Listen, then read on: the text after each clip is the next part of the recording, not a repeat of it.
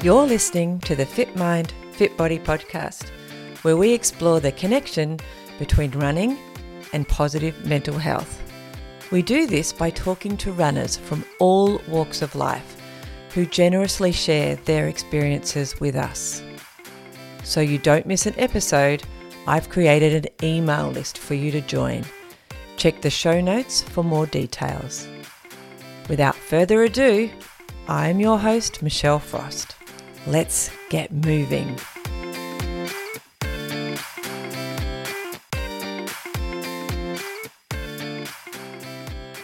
Welcome to another exciting episode of the Fit Mind, Fit Body podcast.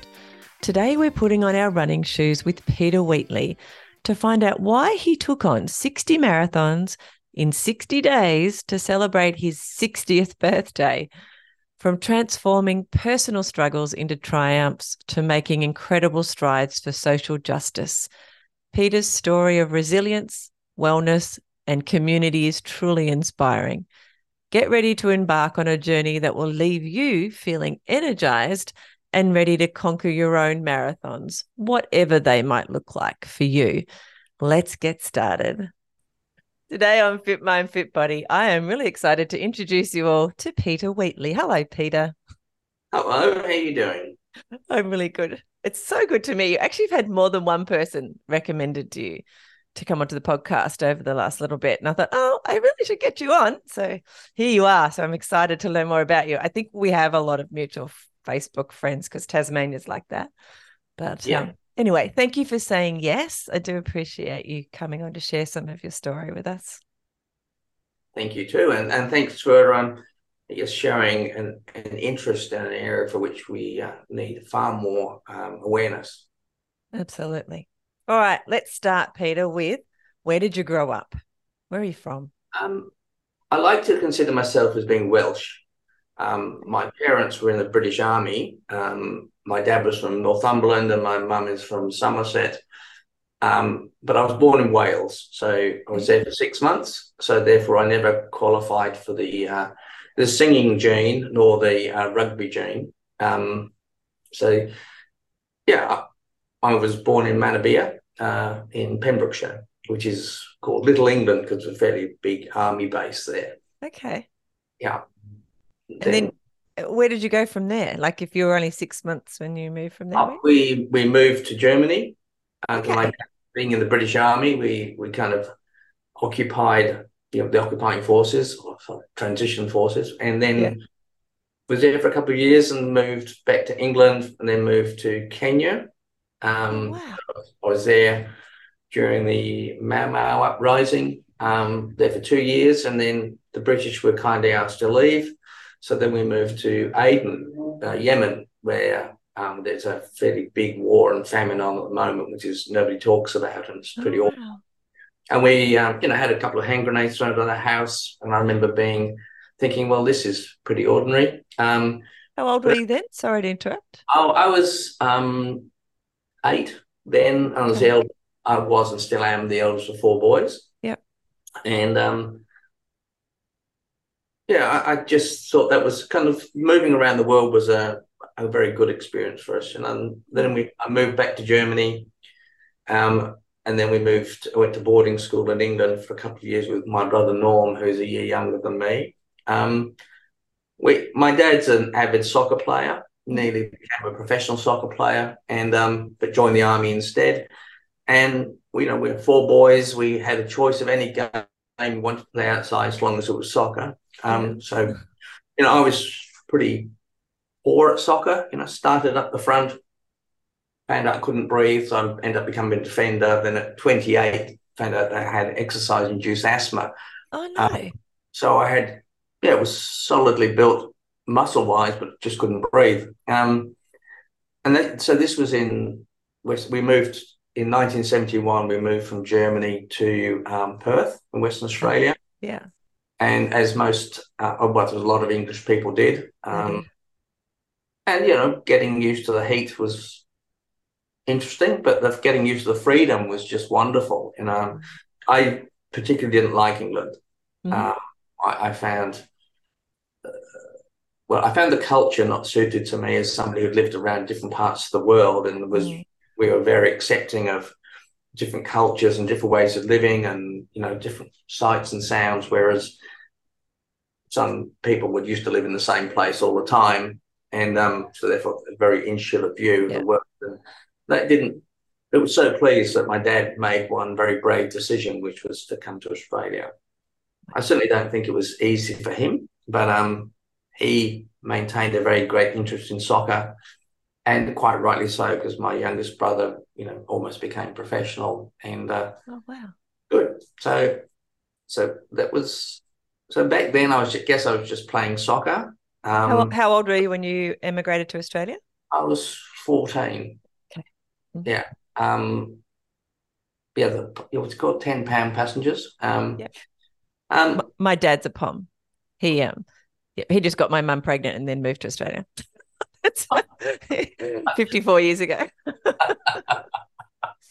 well, that's that's um, it's a different one, a different story, and I guess you know, hopefully it was a good decision for them. Of course, yes. Yeah, all um, my siblings believe so. well, I think you know we we are in the lucky country, and I'm I'm certainly interested in how the country's going at the moment, and mm. I have particular uh, political views that probably shouldn't air. Um, mine is, I mean, I, I, have a view and always had a view that um, the world is small and we're, you know, we're all, there's only so many degrees of separation. So even in boarding school, you know, we, it was a small boarding school. It was boys' boarding school, but there were seven or eight girls there. And a lot of the children were from um, Sierra Leone and mm-hmm. uh, Ghana. So, you know, we got at an early age, we got inculcated with, you know, different smells and different cultures and different ways of living and um, so that was, you know, I guess I had a very fortunate upbringing. I love that. A fortunate upbringing, also having three brothers, and we're all very close together, and we're very close. Um, the first three boys lost their hair at an early stage, and the youngest one is obviously the Milkmans because he's still got hair. And uh, um, yeah, and I think you know, fun, exercise, outdoor living has always been part of our life. Yeah. Um, which that might have been the sign of the times, but it's how it, it, it it's how we grew up. Yeah, it sounds like your family sort of encouraged that kind of exploration as well by you know moving around um, all over the place and then moving to Australia. I think a lot of the British people who moved to Australia, in part, it was the culture here, and that was seen to be an outdoorsy type of environment because I guess the weather was conducive to that and all sorts of other things. Oh, oh yes, certainly in Western Australia it was, and and also grumbling because that's what English people do. And my dad was a very good participant of that. I got like, one of those. yeah, just too hot. Anyway, um, I got married young. I got married at 18 and a half. Yeah. Um, after going to a two years of high of high school, and yeah, um,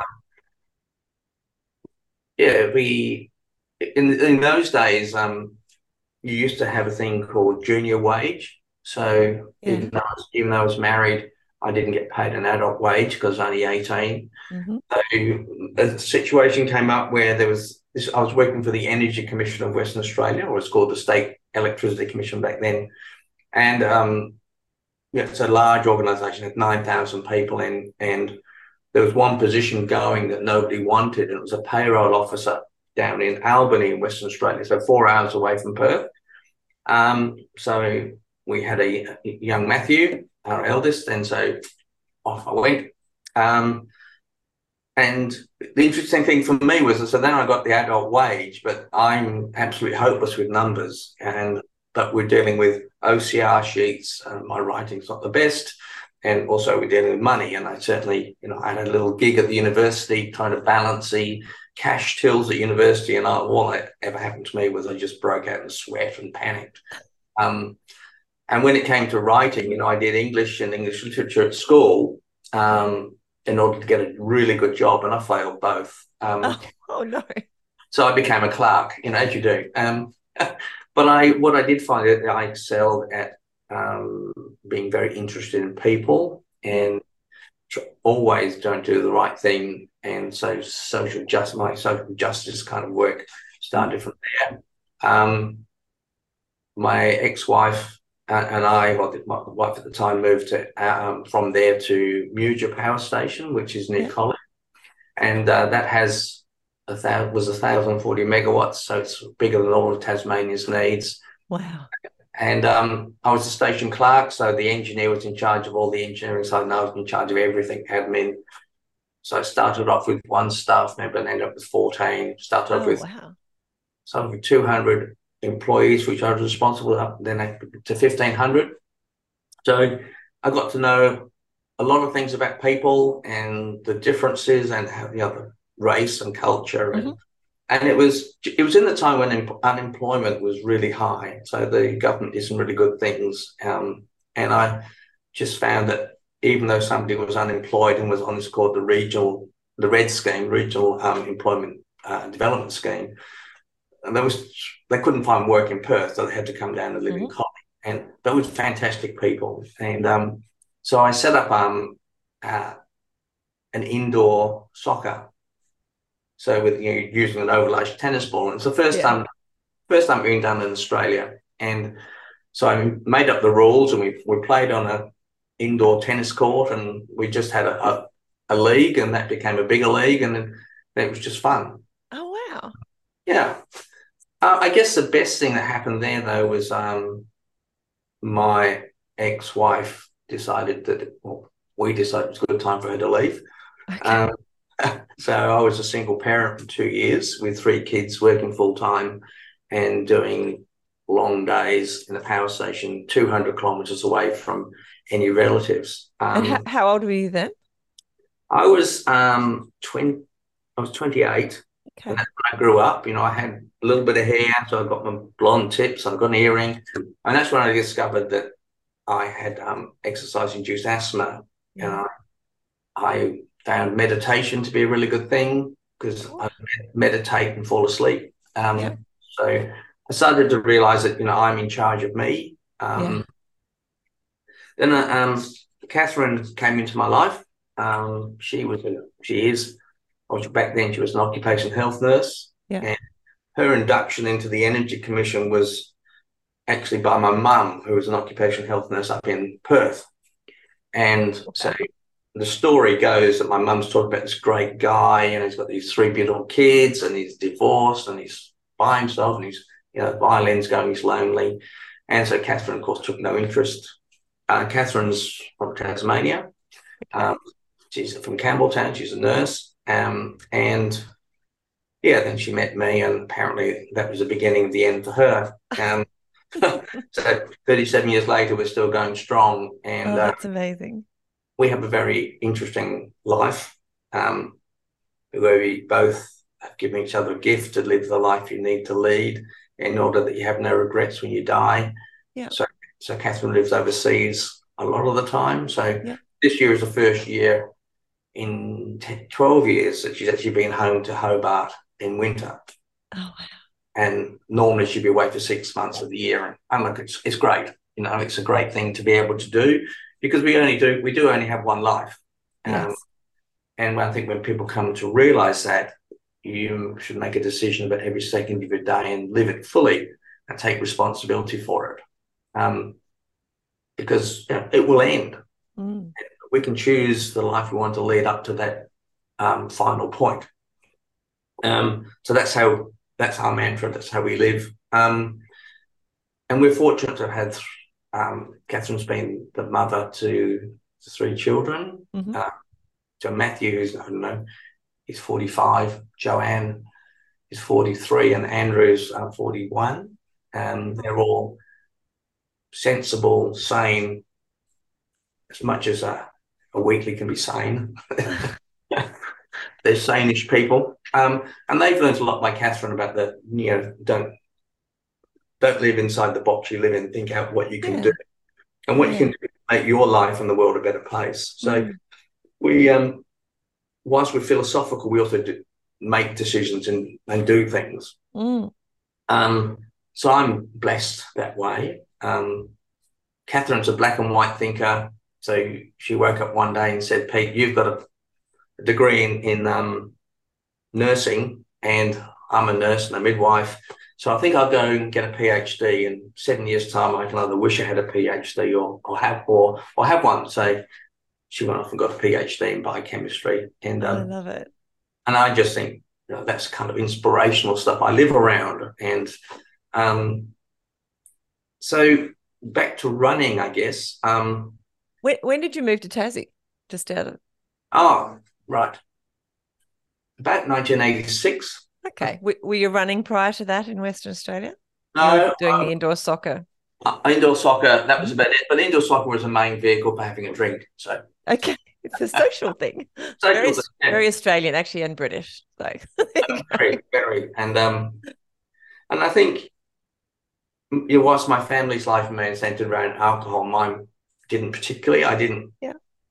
I enjoyed it, but it didn't seem to do me. I just put on weight and didn't like it. So, um, we moved in about '86 to Launceston, Mhm. um, but then kind of Catherine had this really good job in Hobart, so we bought a house in Hobart, and I was doing really, I was doing a disability work and helping people in and out of beds, and I found that really rewarding. But it Mhm. wasn't wasn't ever going to be a career. So I thought I, I heard on the radio that there was nursing wanted um, more nurses, and it was Yeah. the first. It was going through the university. Now, bearing in mind Catherine's hospital trained, um, I kind of rung up and said I really, really want to be a nurse. So they said, "Come on, you know, the course is two weeks old, but you can come in." So my, that's probably one of the only times I actually made a decision by myself without consulting Catherine. And you know, give her credit; she was very respectful of my decision. Um, I don't think it, it wasn't easy because I'd have to catch a bus up to Launceston um, every week and come back. And but during the week we had no phone. Um, Catherine had three children that she'd only known for a year, and because she she was we got she was 23 when we got married and she What?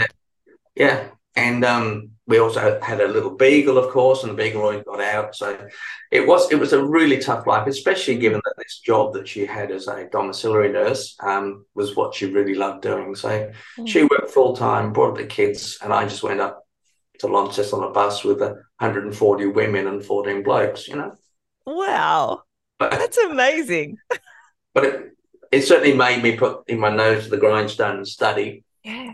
Um, so I came out with a, a degree in nursing and got a job in Launceston at Mhm. a first year graduate program for the LGH and Mhm. still not exercising.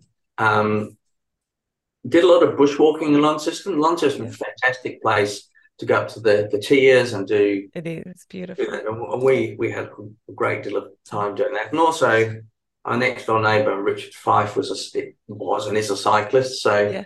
I suddenly had this ancient stainless steel bike that um we couldn't afford, but anyway, I did it, and we went cycling, and this is when interest rates were seventeen percent, you know, Wow. so so one week of your wage would go to pay the the mortgage, mortgage, if yeah. you're lucky to have food, so um you know, we had a an old Falcon with no reverse gear, so you just you find a way to park the car. So, or you, Not on some of the big hills.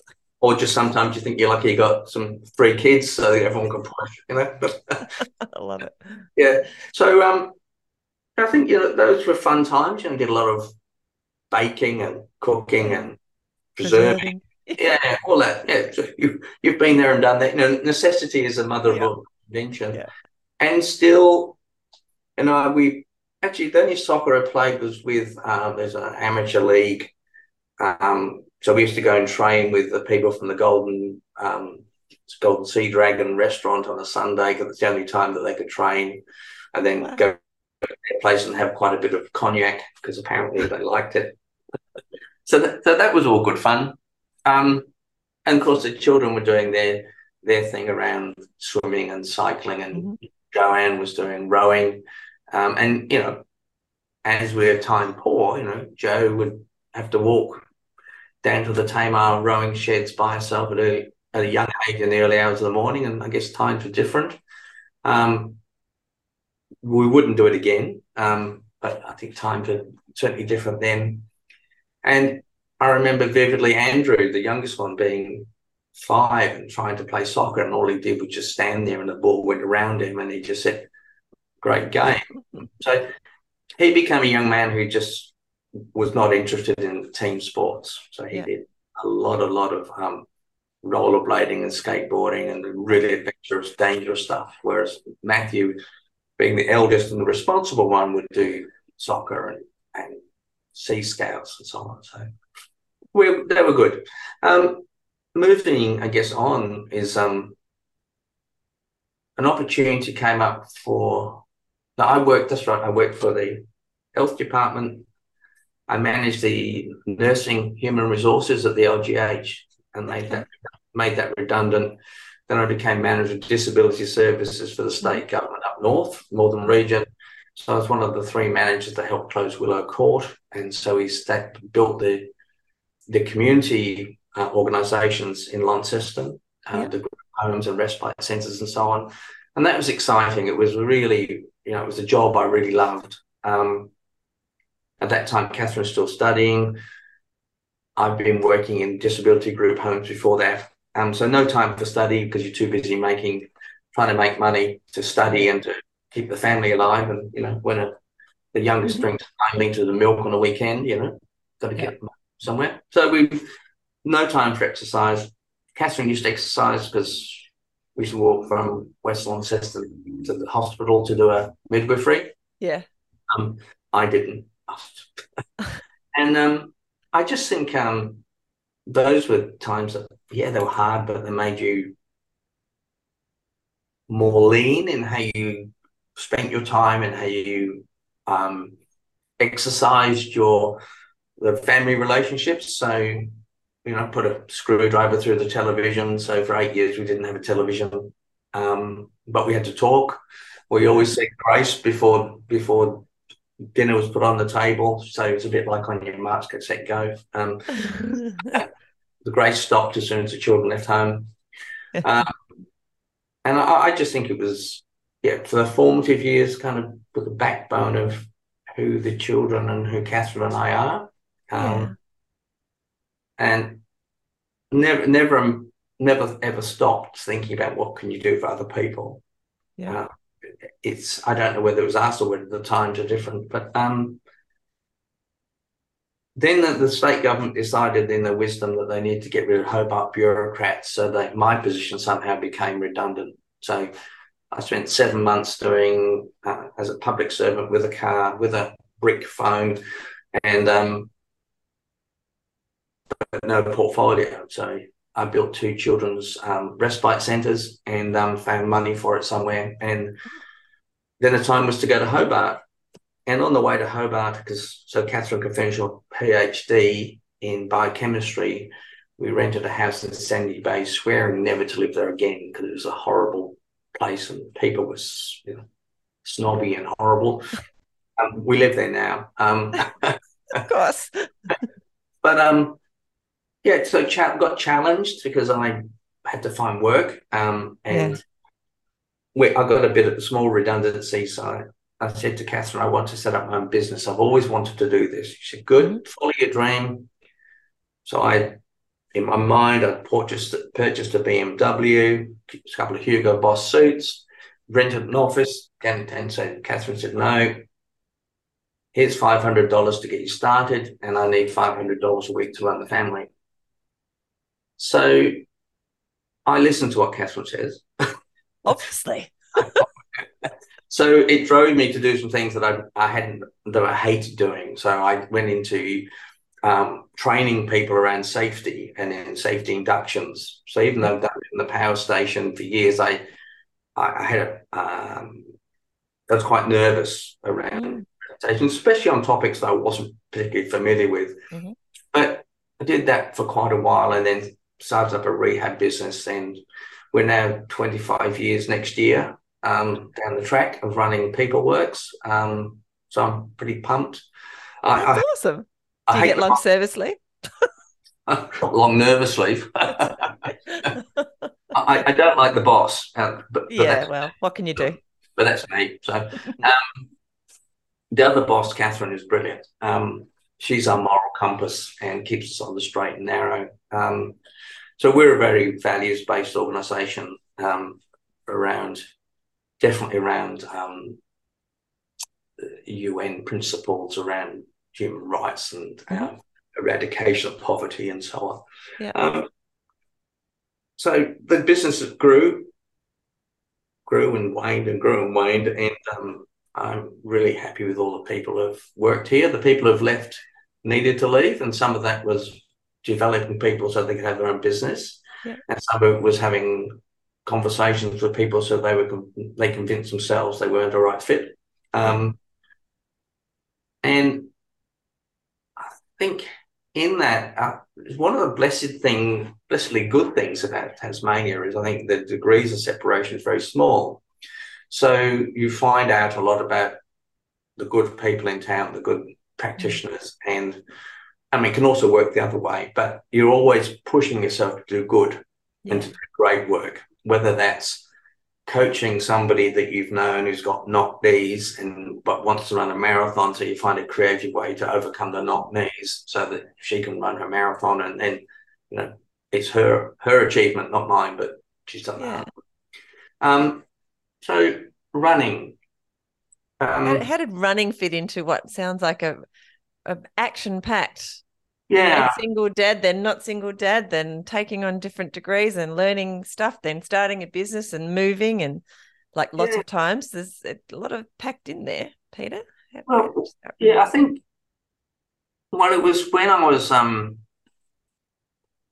i got married at 30 mm-hmm. and the children left home um and then so we just have catherine and i and when i talk a lot about the empty nest syndrome and we were starting to experience that and I'd been traveling the state delivering medication programs for people in group homes. And yeah. it's great. If I'm away from home and there's two pizzas for the price of one, well, I'll have that. Um, so I end up getting rather porky. And Catherine turned to me and she said, um, Peter, that's my name, um, which meant I'd done something wrong. Um, I just want to grow old with you. Mm-hmm. Um, there's so the subtext that was, I don't want to look after you when you're disabled, you fat bastard. Yeah. That's my nice. it's, it's not Catherine's, but it was about saying, look, you need to look after yourself. Yeah. Um, so a friend of ours um, said, just do you want to come for a run? Mm-hmm. Yeah. Then you want to go for a swim. And I used to be a swimmer when I was in for two years at high school. Um, mm-hmm. Set an inaugural record for 50 meter breaststroke. Awesome. it was the first time they ever had the race. So, and um, and then took us for a bike ride, and then suddenly we both, F and I, are doing a small triathlon. I go, whoa. so, how, how old were you then? Um, I was, I was forty-eight.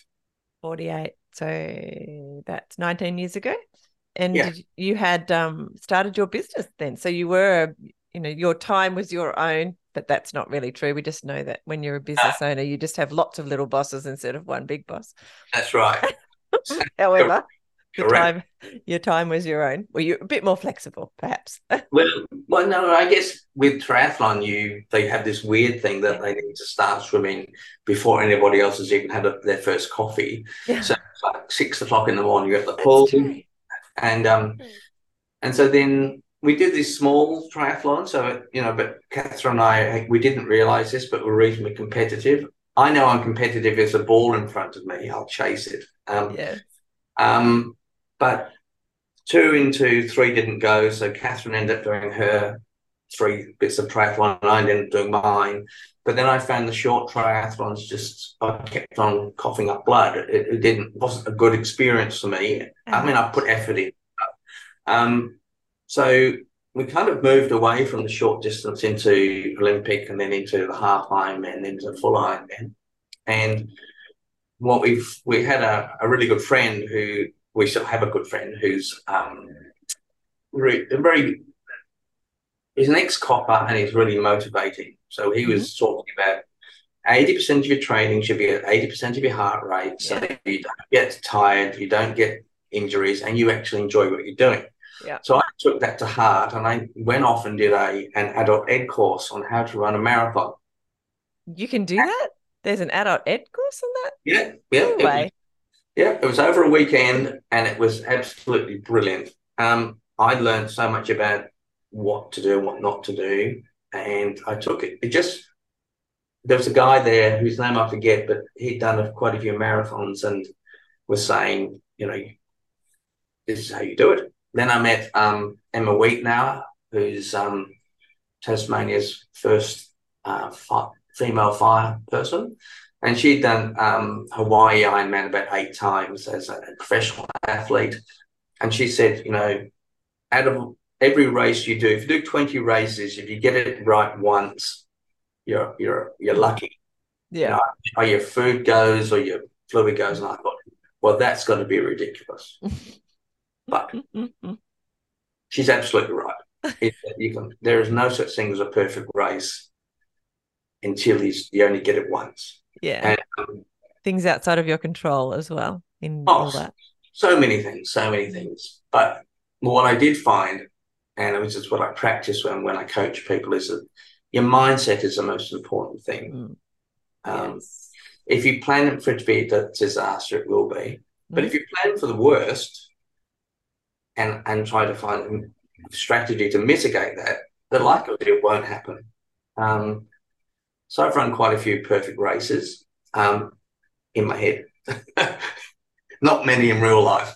Um, so we, yeah, so we sort of moved on to um, Catherine did six Ironmen, quite a few uh, Olympic distance. She beat. She's quite proud that she beat. So we used to have a little Ironman Olympic distance in Hobart, which was a qualifier for the Olympic team. Oh wow. Um, so that was really exciting, and Catherine did that, and she, you know, for somebody who doesn't think she's a runner, you know, she came second overall and was quite um, happy with that. But she, there was a really good iron half Ironman in up in Devonport, and this is the days when you had to qualify to do an Ironman. Mhm. If you didn't qualify by credit card like you do now, it was you had to be first, second, or third in your race, and then there were slots that you went down for roll downs. Yeah. And Catherine has a great um, propensity to vomit after a race. Um, she's really good at that. Um, Okay.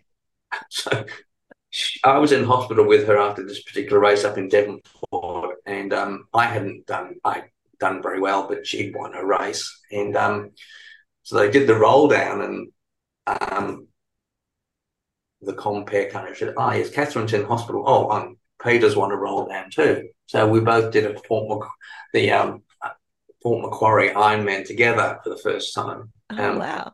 and so it was really lucky. And we met some really good friends there who we're still friends with. And but then you have to then get into the difference of training for a half Ironman is not twice when you're doing full Ironmans. You just got to train differently and smarter. Mm. Do 25 hours of training a week. And we just found time to do that. Mhm. But so I guess my journey with Ironman is I've done 30 Ironman. I've had the privilege of doing the Hawaiian Ironman. Yeah. And then went on to do Ultraman, which is a 10 kilometer swim, 380 kilometers on the bike, then a double marathon to finish. I've managed to do four of those. Peter Hoskinson, who you must interview, um, was my running coach, and he took me through um, how to do a double Ironman on day three um, in under nine hours. Um, and at that time, I was 65. Wow. So I'm pretty pumped because I am the world champion at my age group. It only means that 40 people have done it in my age group. So I just love that though. There's actually maybe that's the new bar because I've been running well, since my 20s. And for me, I- I've always been a middle of the pack kind of runner, but I'm quite, I have a competitive thing in my head. And so it was like, I Mm. can't wait till uh, everyone, like, I can be the best in my age group because everyone will just drop off. But it just seems like everybody's running and all of the good runners are still running. And the ones, you know, there are plenty of people who are 20, 30 years older than me who are running much faster than I've ever been. so I'm thinking I'm never getting there, but maybe the difference is you've got to find those distances or those events that um, people as they get older aren't doing. you know, like you get one that's quite well, I didn't do it on purpose, but I was just saying, not to understate your achievement at all. I didn't mean no, it like that. No, no. Um, um, I guess that that event came about. Um, we had a we had Craig Percival as our coach, and mm-hmm. Craig was absolutely adamant that people should do Ultraman. Um, you know, still to this day, you know, we have tears because he died very young um, of a, a, blood illness, and yeah, kind of one of those things you still don't want to take the message out of your phone because yeah. he was a beautiful man, and he ended up doing uh, an Ironman in every state, wow. day after day after day, and so to run around Hobart with him and his kids, just uh, get tingles. Yeah. Um, so he's trained. He trained a lot, a lot of Hobart people in in the in the Ironman distance yeah. stuff. Um, as far as actual running goes, um, we have a lot of good friends. Uh, Cameron and Shane, particularly, we run with, and then Peter Hoskinson. If you want to do some mm-hmm.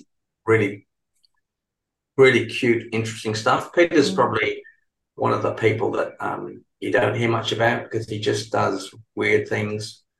Like I've supported him and Cameron Crawford and running from Devonport to Dover and Dover to Devonport, yeah, that kind of stuff. Um, or running from Swansea to Strahan, at 365 Ks. Yeah. I got to 140 and I, I had a Baker cyst that burst. I was so glad it burst.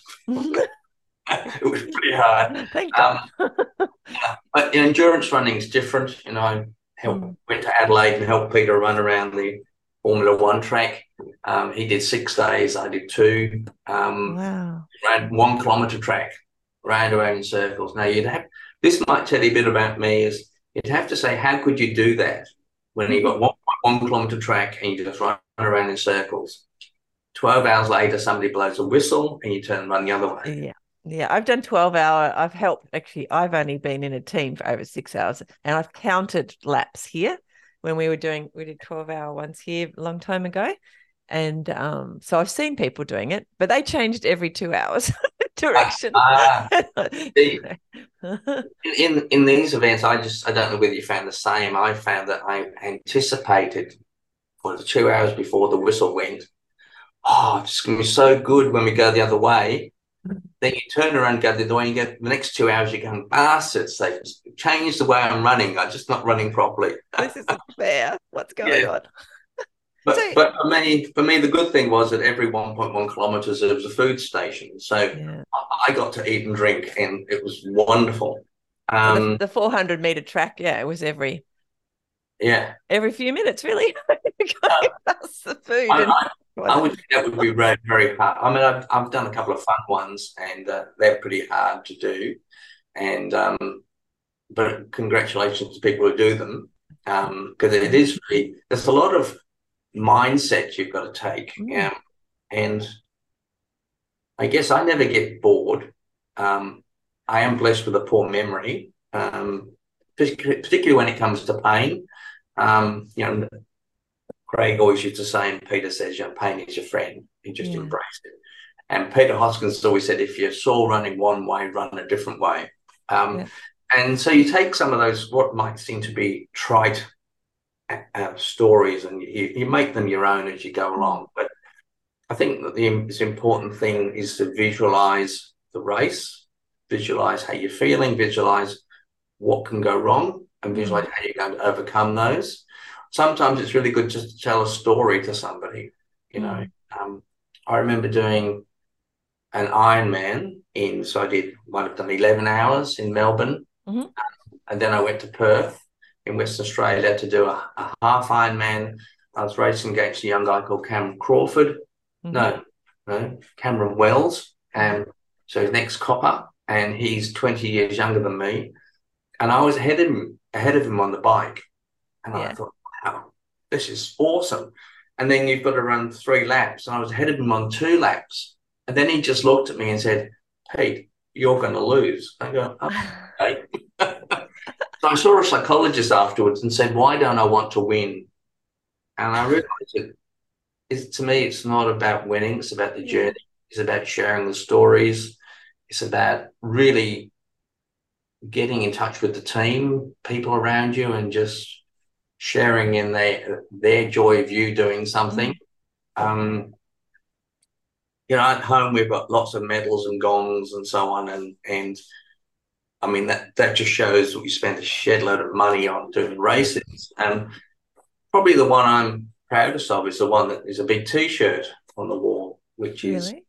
yeah, it's a this is for it's Catherine's T-shirt. It's a Bruny Island run, so it's 64, 65 k's. She did herself. I was a support crew, and just kept on thinking this is from a woman who hadn't run until she was 42. Wow. And you go, wow, well done. You know, and I was part of that. I'm really pumped by that. Yeah. Uh, yeah. So, what do you think drives you, if not both of you? Is it? It sounds like some of a lot of the journey, although you have separate paths, you've been on a lot of it together in some one way or another.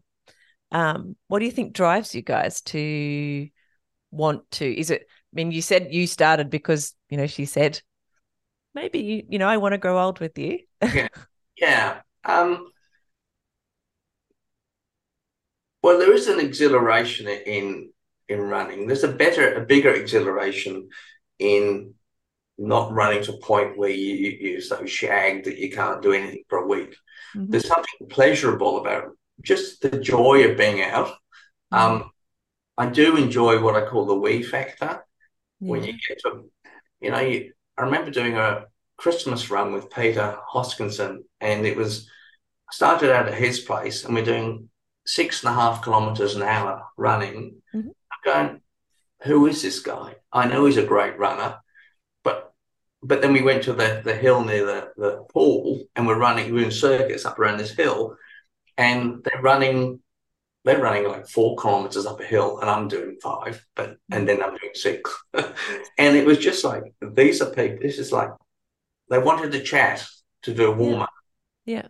And to wish each other happy Christmas. So it's those things about yes, we have a plan, but it's not necessarily sticking to it. To say what is the plan about? If the plan gets in the way of you enjoying something, change the plan because mm-hmm. running, while sometimes it might hurt, while sometimes you know you might get a niggle here, a niggle there, and one sometimes it might be minus two outside. Um, it's about just enjoying it mm. and, and, enjoying it with people. I, I train with people and I really find that part enjoyable. Mm. Um, I like the feeling of coming back home and feeling, yes, you know, feeling up. I like the fact that then my metabolism's quite metabolism is quite a bit better, so I can eat whatever I like, but also find that I don't eat all the crap yeah. because I know that it's going to spoil the training for the next day, or in my case, spoil the swimming or the or the cycling. Um, for us both, it's um, we get an opportunity to be with each other. Mm-hmm. Sometimes talk, sometimes not talk. Sometimes mm-hmm. you can solve all the problems of the world. sometimes you create them. yes.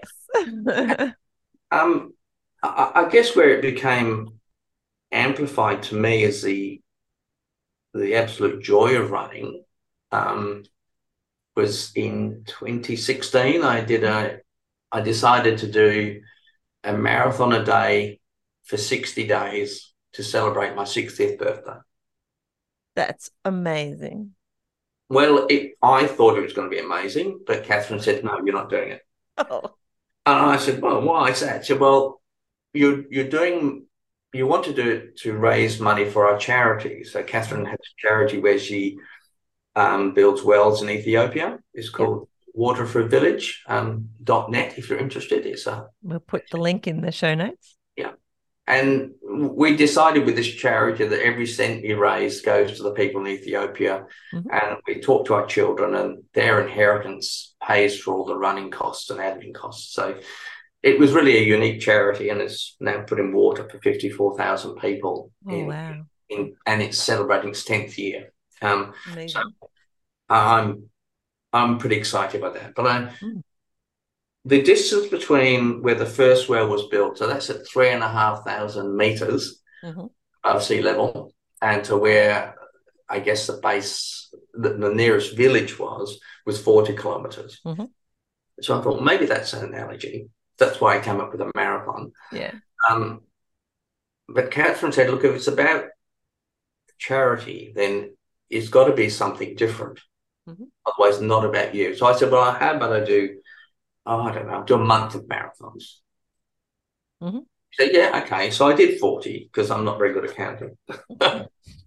so I, I did 40 marathons in 40 days. They weren't all straight marathons. Sometimes they were, might do a half marathon and then do a bit later on the day, a half marathon. I was working as well. So Wow. so I made myself into a university um, study um, where, because I was 60, so it's just like, you're crazy for doing this. But um, the university came on board, so I had bone density, I had blood tests, I had um, my heart tested all the time, and my respiratory function tested, and I had to give a food diary and a sleep diary. And it turned out that it was really good. And so my bone density improved.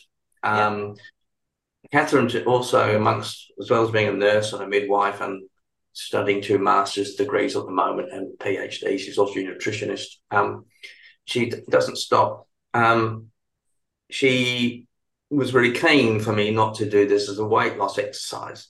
Yeah. I was really, I was really keen to do it for that. So I lost.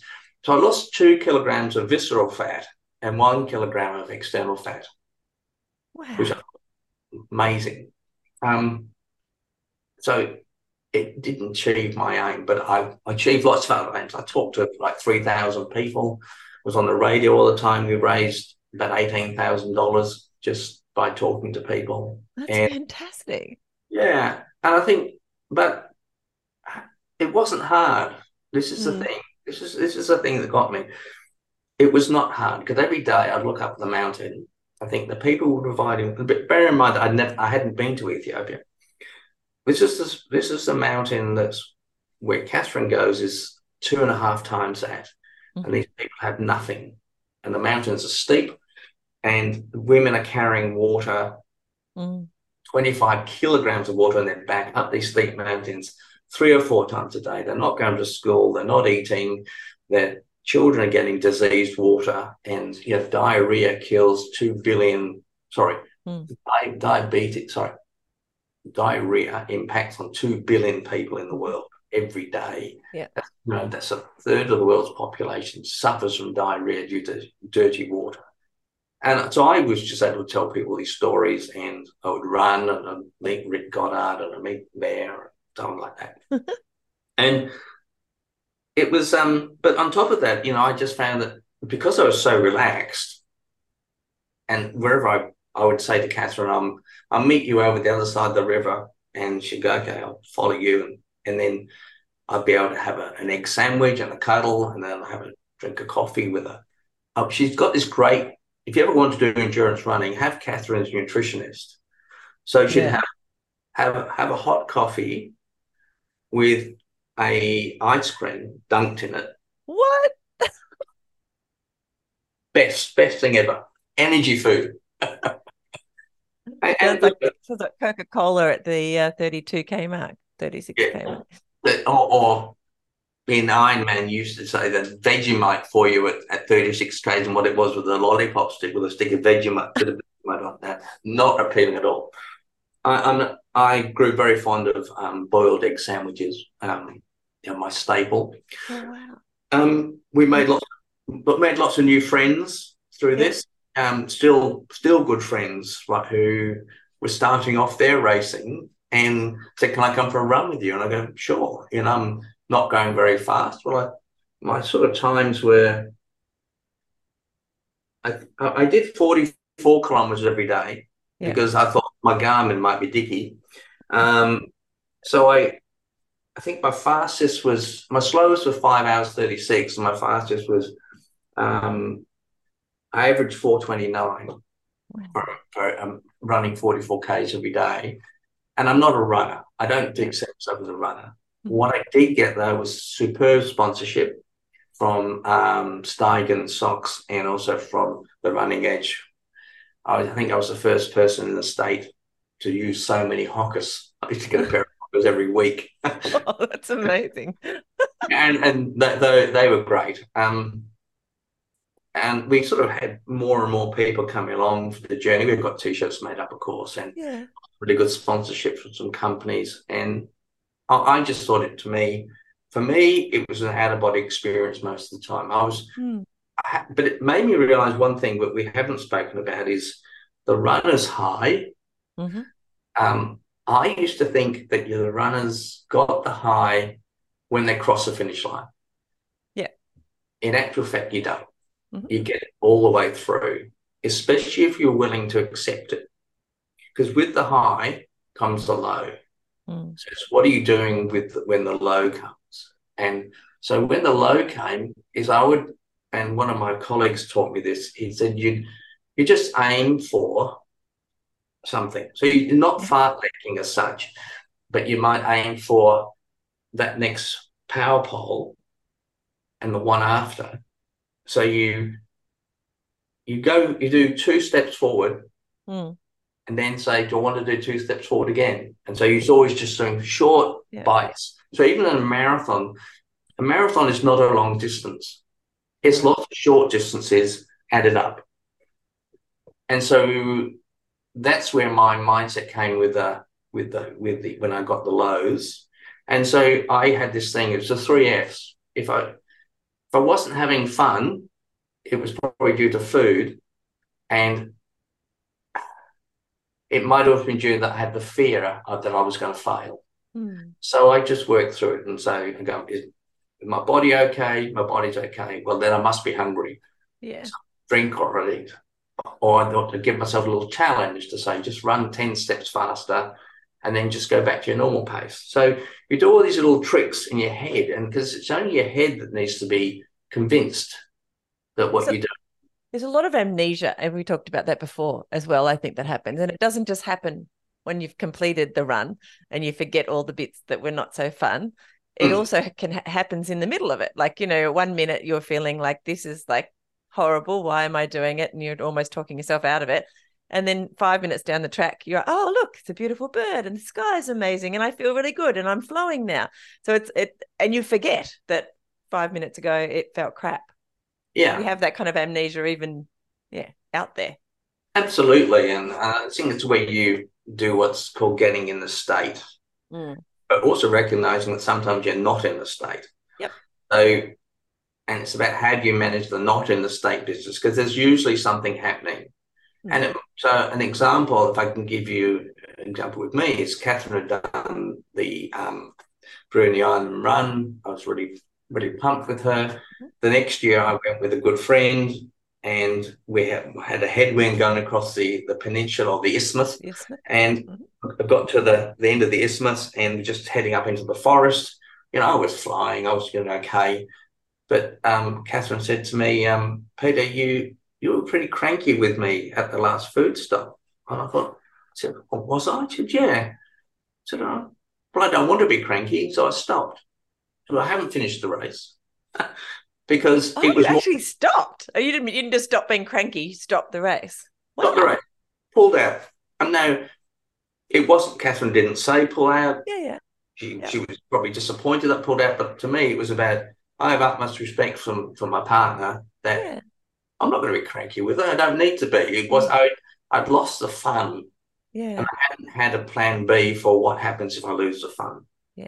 Other than pull out. And I to this day I don't regret it. It's a big call and it was a good call. One of the things that I'm developing at the moment um, is mindful running and my yeah. strategies for mindful running. And a lot of that is is what you're talking about. Um, but for those things and to practice those times, it's it, mindfulness tells us that they're going to come whether you like it or not. And just like you said, um, practicing for it. So when it comes to mindfulness, yes, we let them come, and but we don't focus on it. We don't give it lots of attention. We're just like, yes, we know you're here at the moment. We know that it feels crap right now. That's fine. I'm still going because that's my goal is to whatever your goal is. And um, yeah, you can be here for as long as you need, but you know that negative feeling or whatever's going on, and as long as it's not a an injury or whatever. So that doing body scans and things like that while you're running. Yeah. Um, I think, yeah, it's a lot of synergy for what you were saying there. And I think that's how we get through those those times. Yeah, and I think it's got to be an internal motivator. I, I'm we, we were taught when we were doing Ironman to put, you know, you're running for your loved one, put a picture on. I, I have never found that to be of any use at all. Mm. Um, you've actually got to be selfish. It's yeah. about why why am I doing this? It's because I'm awesome and I want to be more awesome, uh, or I want to just feel. I mean, I chase the pain. I really chase the pain. Yeah. I think it's going to hurt. So what am I going to do when it hurts? Well, I have this idea that you know I'll take some, I'll have some Panadol or I have some ibuprofen or something, mm-hmm. but I'll also have some drink or also have some diversion. Yeah. But I know it's going to hurt, but it's not bad. I mean. I'm, I'm not sitting on the couch getting um, a thumb injury from pressing the remote control. Yeah. I'm out doing stuff. I'm out there in the, whether it's the fresh air or whether it's cars around everywhere. If you're doing a city marathon, it's about chasing knowing what you want. Mm. Sometimes it's about that. I remember one, the second marathon Ironman I did was with a good friend in Melbourne who was really quite, um, I guess, gay adverse and shy. And, and mm-hmm. but we crossed the line together and I held his, I made sure, my vision was I'm going to hold this guy's hand. we're not gay, but we're really good friends. But I just want to show, mate, I love you and here it is. Look what you did. Look what you did. And I thought, ah, to this day, he still calls me lots of names. But so you find fun. Um, we we all of us, the cohort that I train with, talk to people. We we laugh at people. We shout. I remember I did the I've done the point to pinnacle five or six times. And I went with my, my mate Shane. It was his birthday. He's a really good runner and we were, and I'm he's 20 years younger than me. We're running up this mountain, and I just thought, you get past the springs, it gets a bit cold, it gets a bit you know, you get your head goes funny because you're actually going slower, and the walkers are going just about the same pace as you. But I turned around, ran backwards, and, and started singing "Happy Birthday." Oh. And for him, he stopped. I tried to get him to carry on, but you know, he'd stop. He was emotional about it, and I, I just said, "Oh well, I'm gonna, I'll go to the top anyway." I wasn't. It was about it's a race, you know. Um, but I think, um, you know, you ch- you chase those things that are important to you, and mm. people have to find what it is. Um, one of the one of my, my I think the about the twentieth, um, yeah, so twentieth of October. It was my um my twentieth marathon. I'd had people around. You know, we've been able to go out and have steak and potatoes and eat a lot more. And I've been through all the tests with the with the university and the, and the hospital. And but I woke up crabby. And what, what you'll find with me is if I'm happy, it's authentic. Mm-hmm. If I'm crabby, it's the best crabby you'll get. Oh, okay. I'm I'm pretty switched on and take responsibility for my emotions. And it's like, no, I'm feeling crabby today. So I put my two liter backpack on and I ran to Blackmans Bay over, over Bonnet Hill and came back. And Catherine said to me, you okay now? Yeah. Good. But you've got another 10K to go. so you're still crabby. Go away. but, you know, I think sometimes you've got to do the solo stuff and get into your own head. Yeah. um, feel your heart rate, feel what it, what it feels like to put yourself under pressure and in, in, enjoy it hate it at the same time. There's so much like in a lot of that you've been saying about the journey, which mm. I love and it really resonates with me. But also I listen to a lot of ebooks about, you know, mindfulness and all of that because that's my thing and running in particular. And the fact that our bodies are have not changed in thousands and thousands and thousands of years, nor has our brains. Um, mm and that we were designed to run because that's how we didn't get eaten. That's how we caught our food.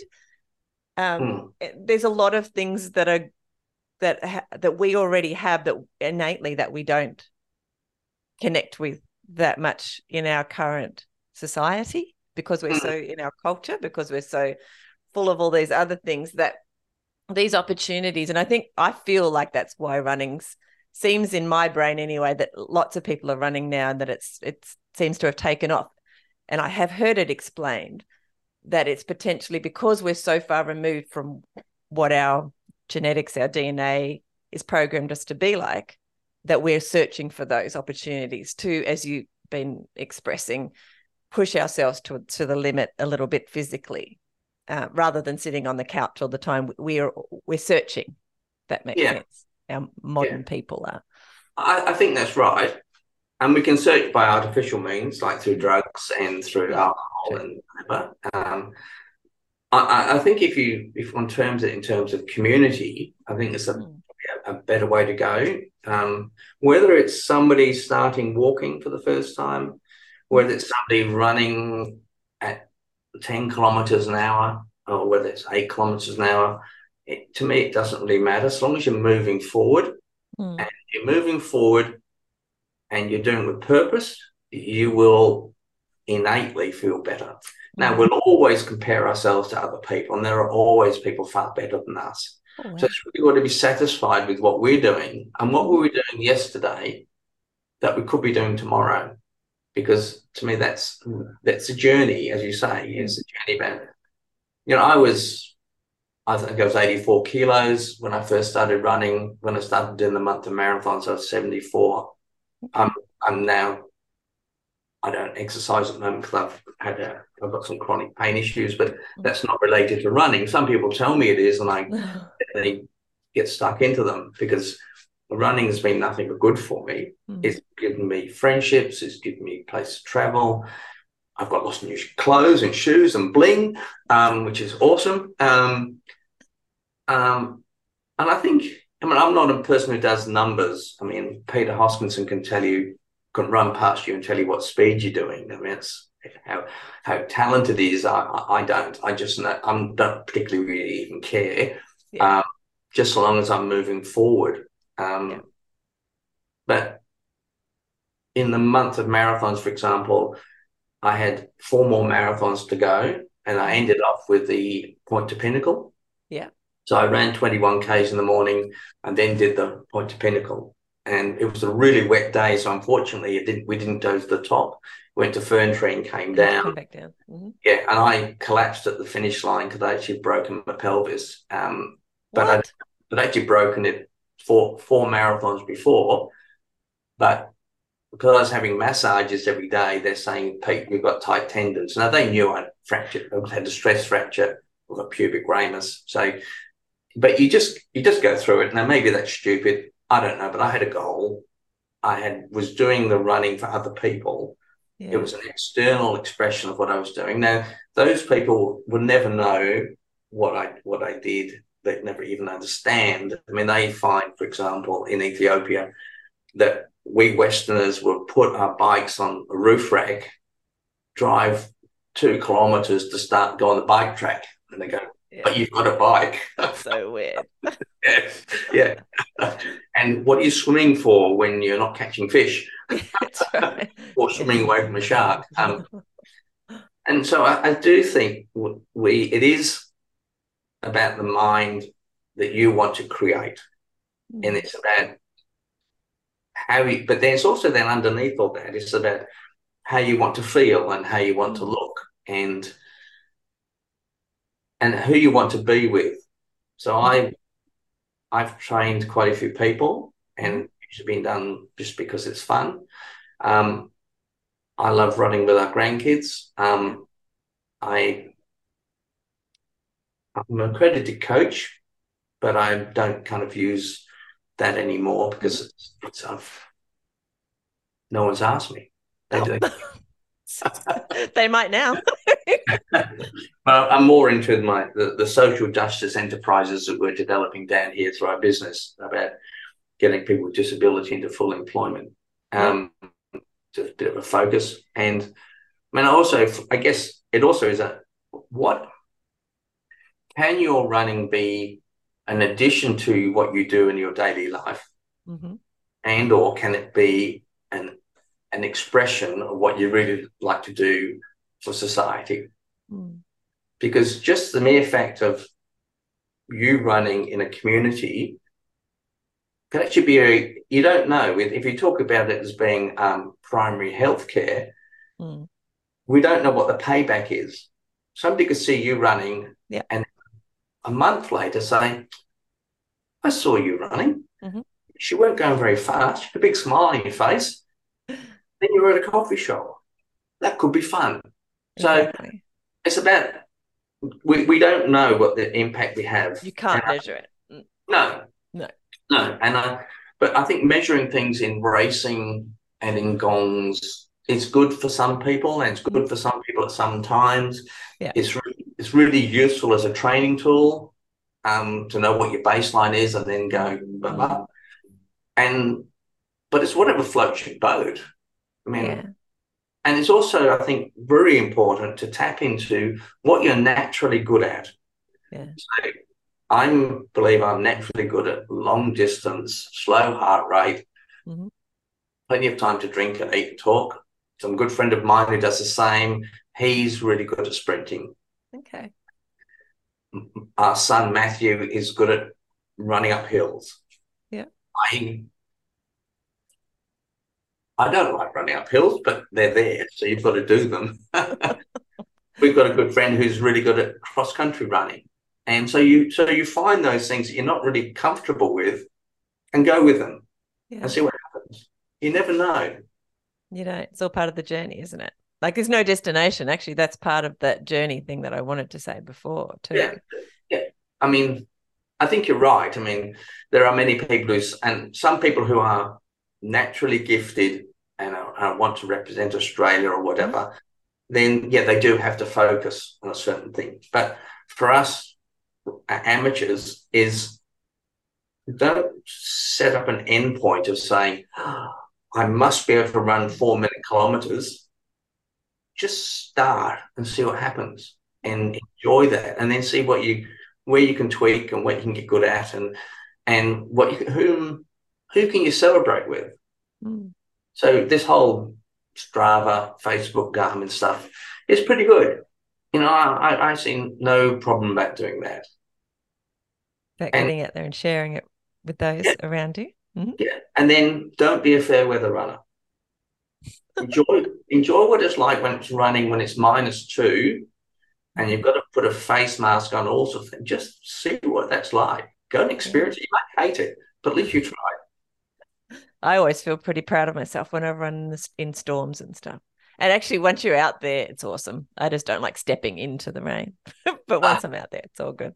Yeah, well, you're unfortunate. You'll probably get your hair wet, but I don't have any. So it gets knotty as well. So you really don't. You're not missing anything. It's very annoying. yes, you're running in the fog. yeah, I do here. And, um, and yeah, I think um, to set up an event. You, you know, our, our son just says, "Well, I'm going to get one or two people together, and we're we're just going to run from South Launceston to Legana." Yeah and then Legana, his partner, picks him up and they go off and have a drink. It's just a good thing. Yeah, that's uh, quite common. I live just past Legana. um, running running into town and home from town has been a, a common thing in my past. Yeah. it's yeah. quite fun. Uh, um, not in doing it with other people, of course, is also yeah really awesome. And of course, be safe, be safe, be seen.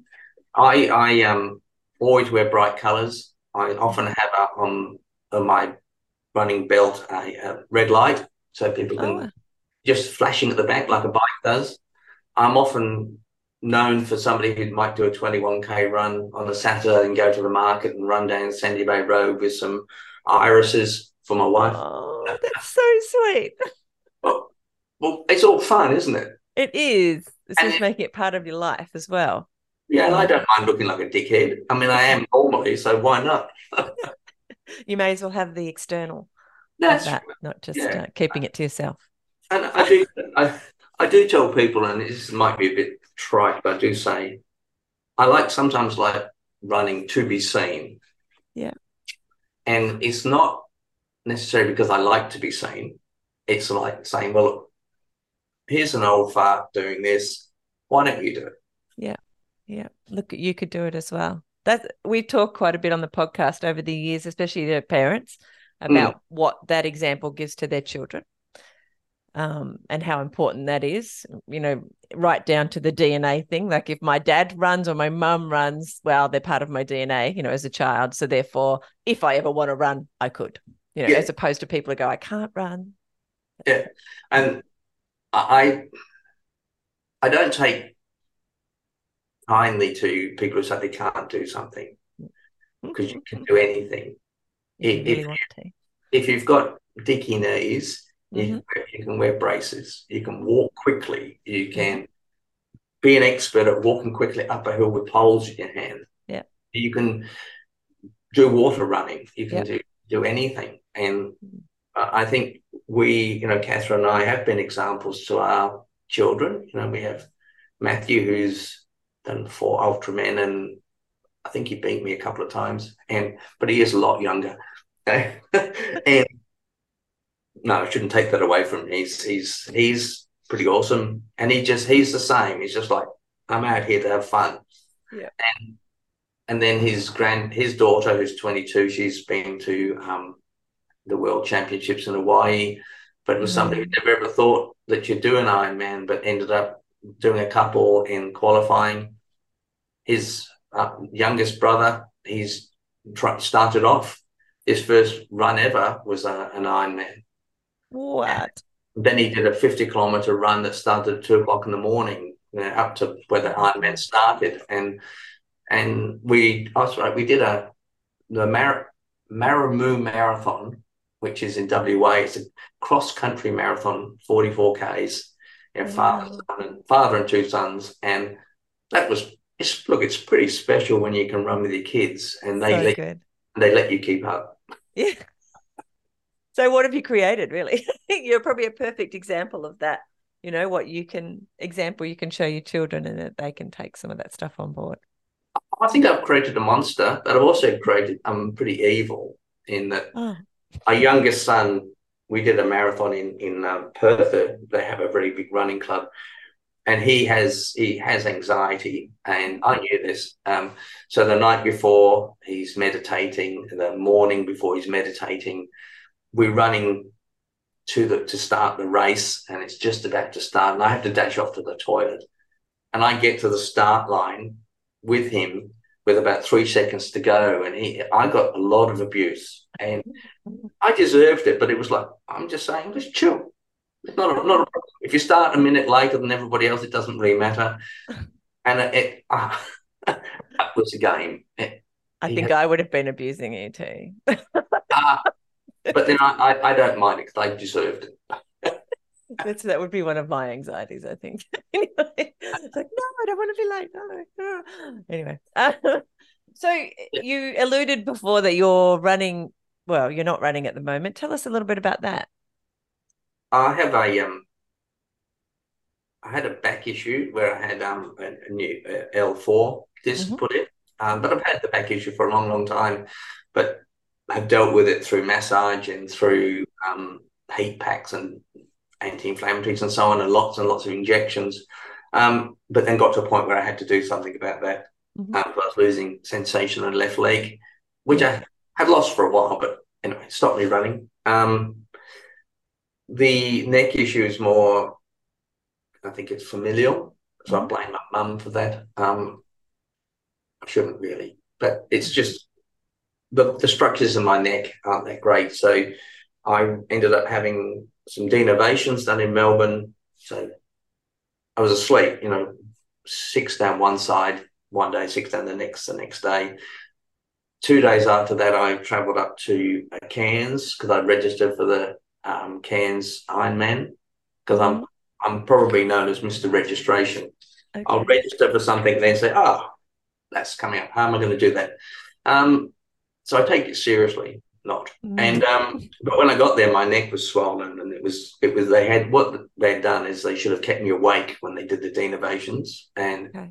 And then actually not cause the damage that they did. So that's been four years of um, chronic pain. Um, I, have now with much with my wife's great guidance, I have a really good plan. Mm-hmm. it will be in the next couple of weeks. I'll start getting back on the bike and swimming and running. Mm-hmm. Um, I've been told that I can't run Um, but I'm I'm thinking more and more that where I get my absolute joy when I do exercise is running, Mhm. and I'm going to do that. Okay. I think that's a good plan. Yeah, and Sensibly, but it's a good plan. You obviously both of you have medical backgrounds now and stuff, so you know what you're doing. so it starts off with you know bushwalking this weekend with Yeah. a couple of people for two or three days, and I've done that before, and that's been fine. Um, so I think I can run. Um, my my weight has come down to where I want to be. You know, Yeah. what am I now? Seventy one kilos, and I'm, Mhm. Know, 174 centimeters. So my BMI is okay. But normally I wouldn't worry about that. If you're starting exercise, I just start. It's about how you start. Mm. So mine will be, um, as Craig used to say to us, Craig Percival would be, you do run, walk. So Yeah. I, would, I would run for nine minutes at a pace and then walk Mhm. for a minute and then run, walk. Now he did that method in the Ultraman in Hawaii. Mhm. Um, so this is an 84k run in Hawaii, and that's all he did. And you know, unfortunately, got picked to the post, but um, but he came second. And um, It's still amazing.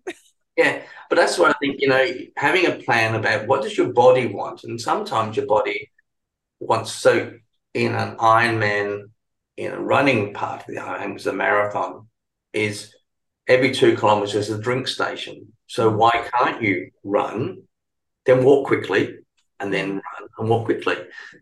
So you pace it out, and I think if that's what your body needs, then you just do it.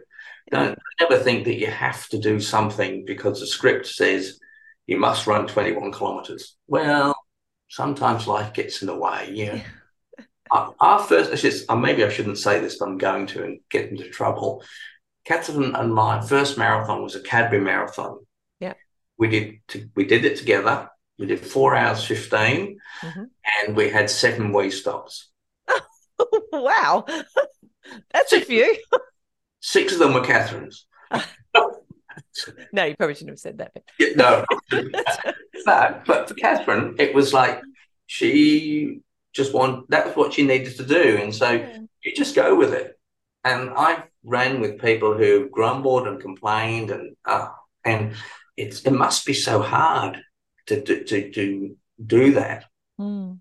Um, whereas you know, I just just enjoying it. If it, if it's if it's hurting too much, talk to your body and just say, my body's hurting now. So in two lampposts time, I can make a choice to walk. hmm I will walk quickly because I've done it in training. So you practice it in training, you do it in a race, but you always give yourself your mind to, to, to control your feet, not the other way around. Yeah. So don't stop until you've made a conscious decision to stop two, three, whatever things ahead. Yeah, I love that. Do you, what kind of goals do you have? Do you have any goals at the moment for your recovery? Um, yeah, I've got a half Ironman to do in February. So you've registered already? As Yeah, yeah. Before you're the registered. I used to register. Yeah, I registered last year and decided to pull out. And um, it's only the second race I've withdrawn from, but that's okay. okay. Um, so, and this year, if if I'm not fit enough for swimming, biking, or running, I'll go into it, make it into a teams, and do. I'll train with people, and we'll just change it around.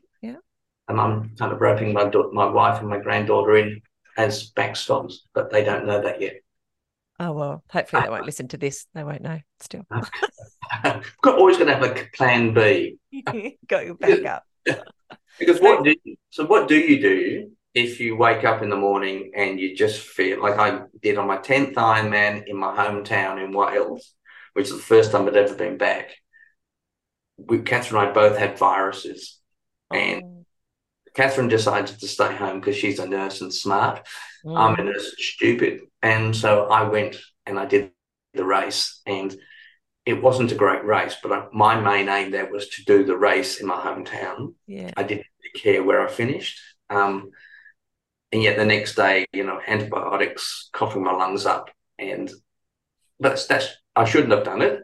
Um, really, I mean, it's to to do endurance or any sort of forced exercise when you've got a virus is not the smart thing to do. Mhm. That would be my strong advice that I that I don't follow. That's isn't that that's one of those things that my friends and I have sometimes talked to who are mostly nurses that I run with, which is odd. Um, and doctors. The when you run with a cold versus a virus, sometimes that can get the cold through your system a little faster, just because you're coughing up your, you know, I don't know, you're moving things through. I don't. I think that sounds like an excuse. we're making it up because we're all addicted to running. So, Yeah. so I, I, certainly have a qualifier at the end. Is that any medical advice program should be taken with a pinch of salt? yes, this is not medical advice. Go and ask your dentist. we have no idea what we're doing. No, Um, So, how long do you think that you'll run for? It's a question I ask most people, like in their lives. Like, do you think is running going to be a part of your life for how long? well, if you consider that I started at 50 Mhm. and now I'm 67, I don't know, just keep going. Why, why not? I'll always be moving forward um, while I can. Yeah. Because, you know, I, I probably envisage there may be a, uh Zimmer frame race one day, which I will win. I love it. I love it. Um, that almost sounds like a triathlon, doesn't it? With like little wheels on this. Yes.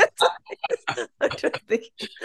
Be, be. But, I mean, uh, there's nothing more pleasurable than putting your shoes on and thinking, oh, I can't do this, I can't do this.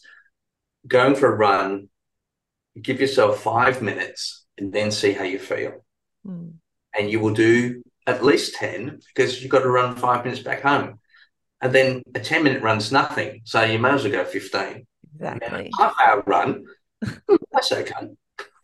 How would um sometimes I ask people if they've got any tips for that motive, the daily motivation to get out the door. We were talking a little bit before about, you know, when the weather's a bit ordinary outside or you just had a bad night, you know, whatever, you didn't sleep enough, or maybe you imbibed too much the day before the night before. We had a couple of Yeah. glasses of wine or something. But anyway, you're not feeling like it.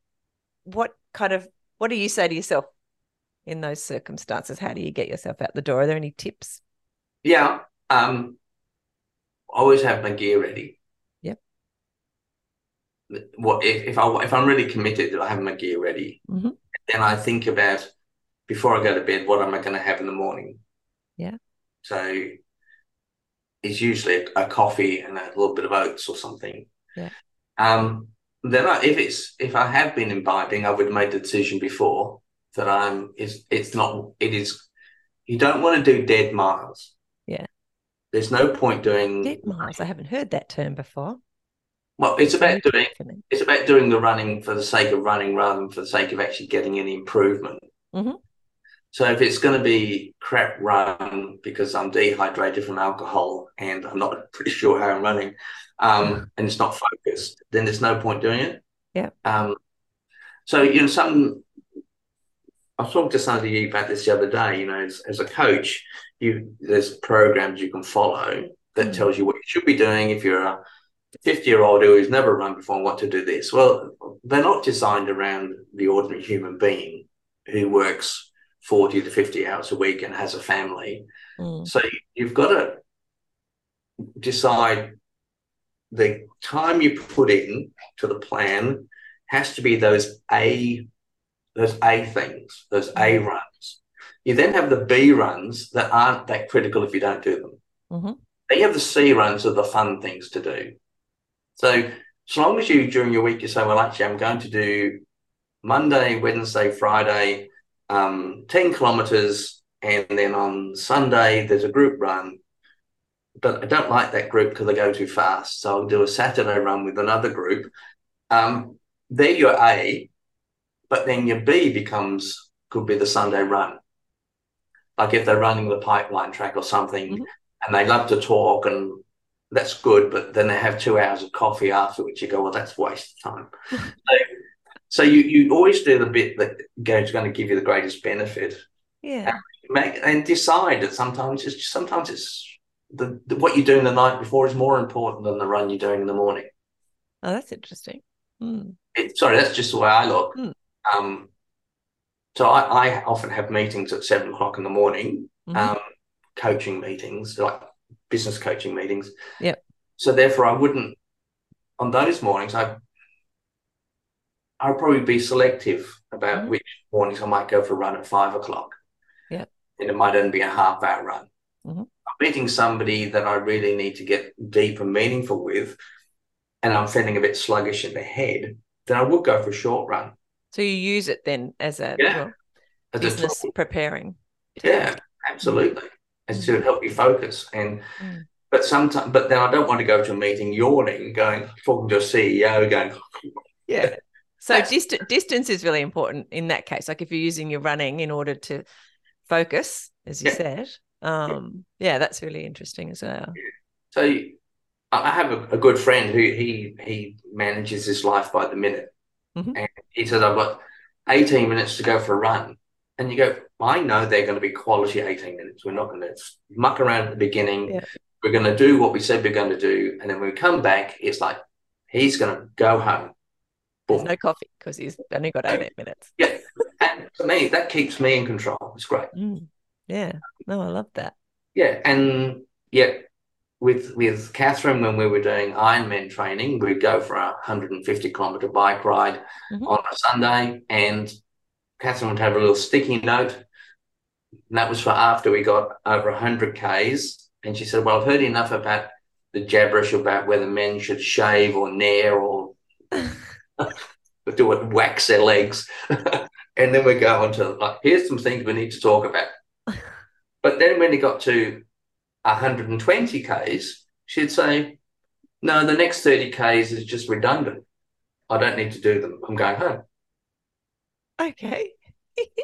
And it wasn't because she was tired, hungry, or bored. She just says, Well, all you're doing is you're just rolling and you're going in a peloton. We don't do peloton in in Ironman.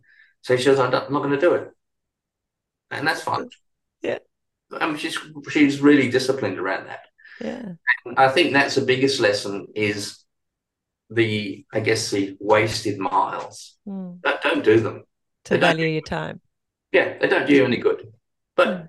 like when I said I ran to Blackman's Bay and back, that wasn't wasted because it really helped me clear my head because something was rumbling inside me that I wasn't happy with and I didn't know what it was. I figured it out by the time I came back. Yeah.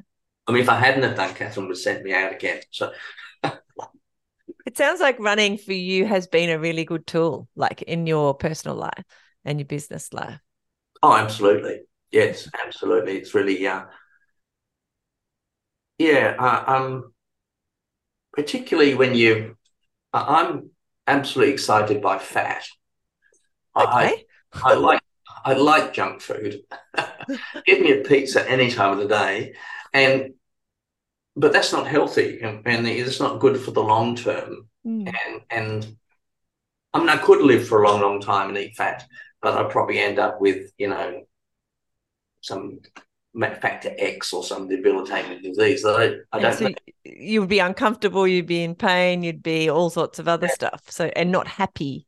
Not happy, probably. And, and I remember um, Billy Connolly once said in one of his um, jokes, I guess it was, or anecdotes about life, was saying he doesn't understand why people exercise so much so that they can live two weeks longer, but it's the wrong end of your life. and I took that to heart and saying, well, actually, I do want to live longer, I think.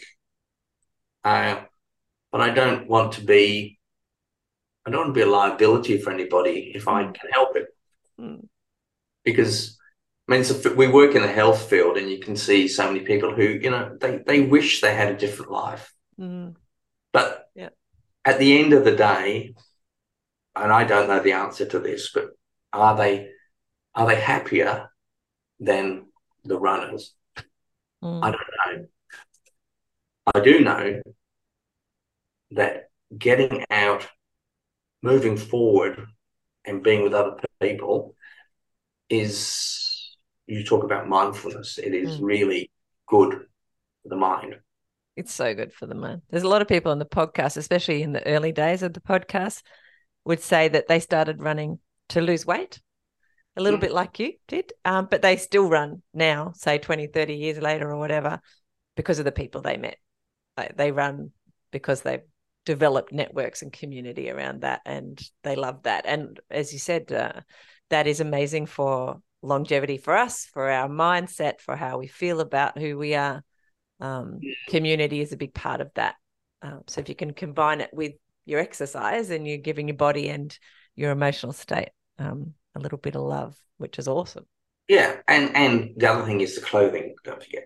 Oh yes, clothing's really. But you've got to have. I mean, I, I I'm just amazed at so many people who who start running with poor shoes. Mm. And I'm not saying you know Hoka is the greatest band or whatever, but having good footwear where you feel comfortable, yeah, is really important. Mhm. But also recognizing that they wear out. What? It was only because of the podcast, and other people kept telling me they wear more than one pair of shoes at a time. Like I've been running for 20 plus years, 30 Yeah. years, and now uh now I've got four pairs at the moment on the go. Yeah. Prior to that, I hadn't. I was so Really? silly. Yeah, I know. So silly. You probably you didn't wear Dunlop volleys, did you, or something? No, no. And no. people did, Good and they- shoes. and they and they said, you know, the the, the was it Bannister set the the four minute mile in a in a in Dunlop volleys, and they're coming back into fashion, by the way. Oh, nice. But and also recognizing there is a lot of fashion shoes that aren't good for you. So if you want to start running or walking fast or whatever, talk talk to runners. Mm. I have a particular pair of shoes that unfortunately don't fit me now, but they were ones I used to run in up the mountain because I was able to run on my on my toes. Yeah. But I don't wear them on the flat. Yeah. And specific shoes for specific terrain and Yeah. wherever you're going. Mhm. yeah, and I think and, and that's also that's an excitement for me. I like I like buying clothes, you know, I've got lots of flashy shirts and stuff. But I also like dressing down. So when I often run, I would wear um, triathlon shorts. And, and Okay. why would you do that? Well, you can get really thin chamois, but you know, for, for blokes who sweat down that area, um, you, you don't end up getting. Um, Chafed. that's the word I was looking for. Yeah, That's crazy. I'd never even thought about that. I might tell my husband that. anyway, he might like that.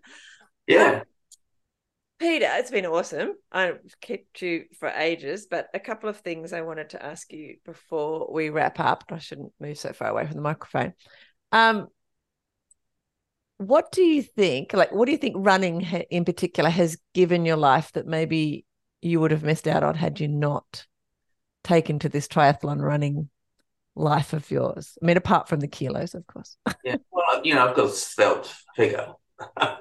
I don't have, but um, what has it given me? Given me closeness to my my wife. Mhm. Um, it's given me an outlet for stress. It's Mhm. given me a really, really good opportunity to think and to think and to think. Yeah. And that's whether it's about work or life. How important do you think that is? Sorry to dwell on that one thing, that Mm. thinking thing. Like, is are we not alone? Because it's one of my pet peeves is that we're not alone with ourselves very much, unless we do something like yeah. these endeavors. Well, I, I think it's um we can, you know, the the brain is a wonderful thing for catastrophizing things and for making things bigger than what they really are. So you get an opportunity to put things into perspective, um, to look at the importance of a particular feeling that you might have and go, well, sure, it's not, but is it as important as what I'm making it? Um, so you go for a run, and by the time you come back, usually an answer has trickled down somewhere. Whether the answer is by the running or the, by the connection with people or the community, I don't. It's different for each each person, but it's certainly um, can decrease the, the distress one has around negative thoughts. Um, uh, so, I mean, I, I don't guess I don't go with that in mind, but usually Yeah. uh, I, I think about a lot of things. I'm not a person. I, I'm a, I'm an advocate for not wearing earbuds. Mhm. For two reasons. One is uh, the music distracts you from your thinking, Mhm. and the other one is it's unsafe Mhm. because you, if you wear earbuds like I do, I can't hear a thing. Yeah. I, I, have, I have tinnitus permanently, so Oh, I I um wear earbuds to try and decrease that noise, yeah. but um, I just think they're unsafe, and and in triathlon you're not allowed to wear them, and I think it's fantastic. I think every race you shouldn't be allowed to wear them because it actually to me it takes away the joy of the running. I know people use um, earbuds when they're listening to fantastic podcasts like yours. and you should only listen to your podcasts. Um, that would be okay. That's acceptable. That's okay. That's acceptable. but but otherwise, you know, how do you actually mull over the machinations of the world and the feelings that you're having when you're running if you're distracted by headphones or earbuds? I, I don't know. Some people swear by it. Mm. That's good. Um, but so so yes, I use it for thinking. I use it for problem solving. Um, sometimes I use it to calm down the ideas that I have. I've always I've got a brain that goes a million miles an hour. About because I'm, I'm Virgo, so I have so many ideas, and um, and I so I use that to sw- turn that volume down a bit. Mm-hmm. Um, I, I I enjoy exercise is good because I enjoy more so enjoy the finishing, mm-hmm. I enjoy the starting. Okay. Um, starting anything is a commitment, and when you can make a commitment to yourself, that's actually hard for a lot of us to do. Mm. I can make a commitment to you, and therefore I'll probably keep it. If I make a commitment to myself, I'll probably justify why I'm not going to do it. So that res- resolution is actually an important step in getting in touch with who you really are mm. and being truthful to yourself. Yeah. And I think that's probably a bit, a bit deep, but that's kind of where I think it is. Yeah. No, I love that because then once you start, you've that you've lived up to that commitment to yourself, and mm. that speaks volumes to yourself. like yeah, and, and, you value yourself in your own. That's right, and but to me, I think that's a truism that I've just made up on the spot, but I think it's quite. It's very it, profound. It has some validity. Um, then, uh, then I think yes, I think going with other people is has a, has a great sense of worth as well. Um, and, yeah, and I guess going back to what Catherine said is I do, you know, work in the healthcare area. I do want to live. I do want to live a full life. Mm-hmm. Uh, I, I do, I'm not of any particular religion, so I'm probably agnostic. And, and I, but I do know that there's something, there is something uplifting in running. Yeah. Or doing something different to what you're normally doing, whether that's, you know, being a couch potato and then deciding to go for a walk. Yeah. Um, it doesn't really matter what pace you're going. It's about just getting out and doing something that's the uplifting part.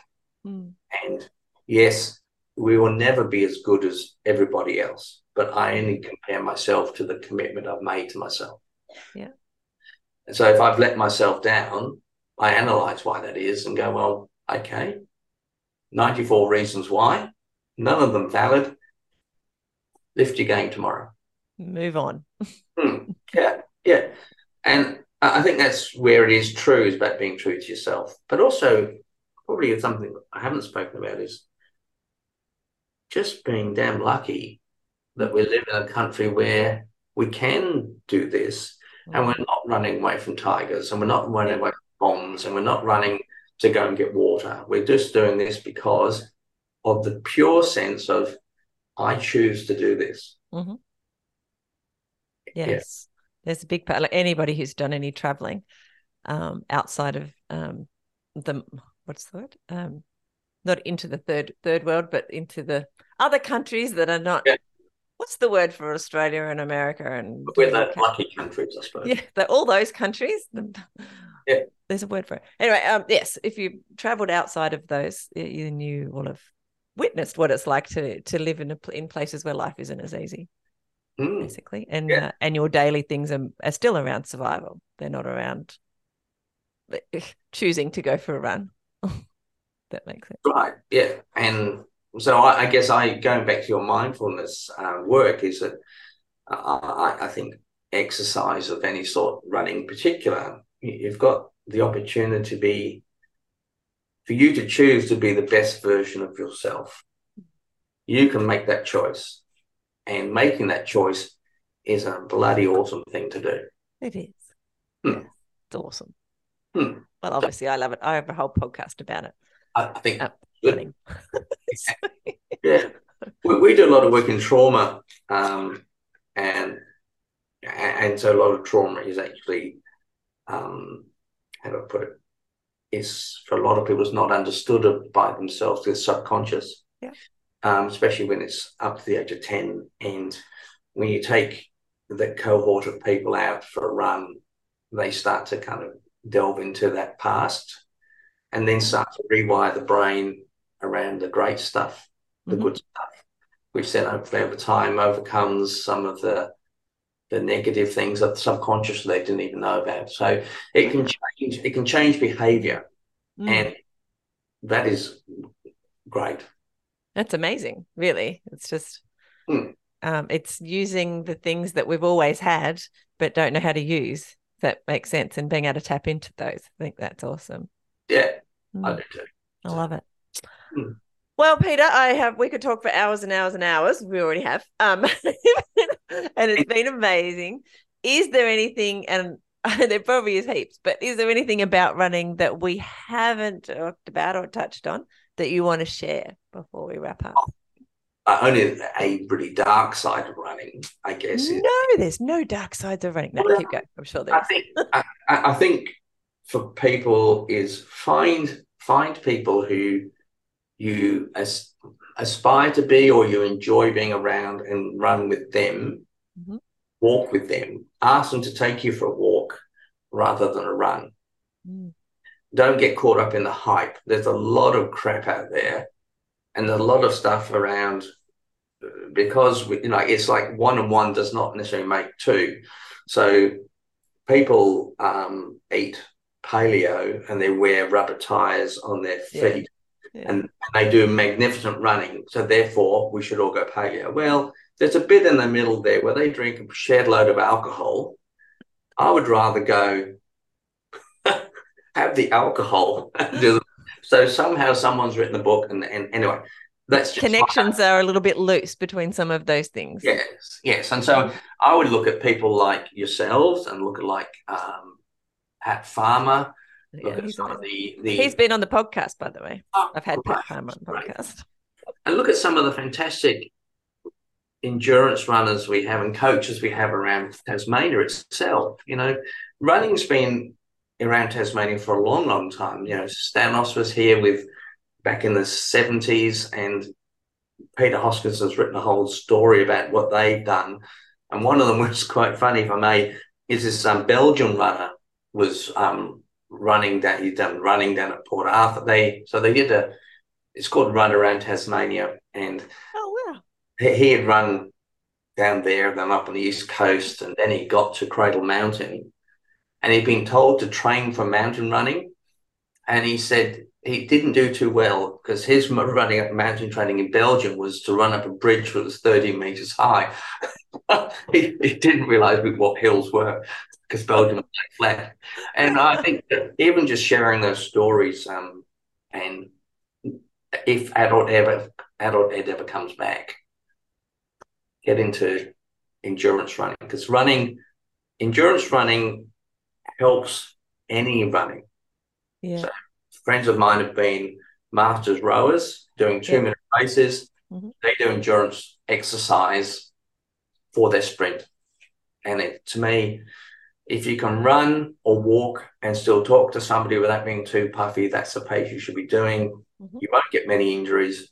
Go and have a great massage. Go and enjoy great company, Mm. and live live a long life. Yeah, I love that. And live it comfortably, like not Mm. with, you know, pains and things like that. That's Yeah, and I think sometimes you've got to make pain your friend. It is there, but there's a lot more pain sitting down doing nothing and then realizing that you've got emphysema. I should have said illness rather than pain. Yeah, what I yeah. meant. Illness with that. Illness, yes, Yeah. yeah, yeah, yeah. I've got no words today. Don't, luckily, you've got heaps, so it's good. well, I, I'm hoping I haven't spoken too much, but I'm No, you've spoken awesome. I love it. I just, I, you know, some days when the words, you've got the words, they are not coming out of your mouth. You yes. need to go for a run. I've had a run today. I run every day. I'm I'm doing streak running at the moment. I have to run two k's every day, and I'm training to do an ultra. So I don't. I often run more than two kilometers in a day, but yeah. So I run every day. My, I think that's great. And my, my most fun running when I was training from the 84k runs was to do um, 10Ks in the morning, six, uh, eight, six Ks in the afternoon, and this measly 4Ks in the, in the evening. And the 4Ks, you get so out of your, you're so wobbly and you're so out of your zone. It's actually going, well, how can a 4K run do this? And actually, how can a four do this? And you go, and it's it's there. That's yeah. where that's where the the gold is. You learn so much about yourself. Mm. That that's what my uh, my coach has told me that I'll be doing two runs a day soon. So and go. then do three. She hasn't said that, but maybe. maybe I'd suggest that those days get somebody else to cook tea. Yes, I actually have installed that recently. I'm very proud of myself. Um, I'm getting off three nights a week now, so I'm very happy. Well, it's it's a human being's life to feed themselves, I reckon. And so on those days when you have to do a lot of running, we used to do FFYS, you know, fend for yourself. I love it. I'm going to do that. Yeah, yeah. It's beautiful. Um, before we go, don't don't go. Uh, once we get off anyway, I'll say goodbye to you off the recording, of course. But before we go, I always ask everybody for some tips for beginner runners. I feel like you've sprinkled a few through anyway, but if there was um just a handful that you well, obviously being having, you know, being running coach, you'd have a few anyway. It's not a typical, not a challenging mm. question for you, but what would you say to someone that come to you and say, Pete, I want to start running? Yeah. I'd find out the why mm-hmm. and look at what people's expectations are. Mm-hmm. So well, what do you actually why do you want to run you know is it is it do you have and then i look at do you do you have the time in your day to run so remember when you say yes to something you're saying no to something else i want to know what are you saying no to and is that no acceptable within your within your family life because running is selfish mm. and you have to say i'm saying yes to this but i'm saying no to that so a bit like yourself you know I'm going this, but hey, you guys are cooking tea. Yeah. Some families that's not acceptable. So um, I think you've got to find out what are they giving up. Yeah. What are they prepared to give up? And then say, is is running part of the um, psyche of your family? Because hmm. if you're not coming from a running family and you're the first person to run, that can be a demotivator in itself. You're going to come back yay, joy, full of stuff, and the family's going to go, oh, just turn the television on. And so, are you going to get the feedback that you want? Mm-hmm. Um, so, then if it's for weight loss, I'd say, well, first thing to do is to let's just get fit for, for weight loss. So let's do some walking. Let's do some hill climbing. Let's do some back. Put a backpack on with some you know, cans of baked beans in and do that first. Get yourself your body, your hips prepared for that. And then I'd ask them about are they, do they have the finances, are they prepared to do some remedial work, mm-hmm. such as having a massage and whatever. And who around them can they talk to about what's working, what's not working? Mm. That's the way I work. I love that. That's um like a lot of people come at it and there's no right right or wrong answers, but with you know shoes and and go running, you know, join parkrun or whatever. So whereas yours is is even more getting into your head and working out why you're doing it and and do you have the support systems around you even before you start, before you buy a pair of shoes. So really interesting. So thank yeah. you for that. It's great to have a, another perspective. That's okay. Because we I mean, we we personally as coaches want people to succeed, but I'd never mm-hmm. take anybody on if it's a failure.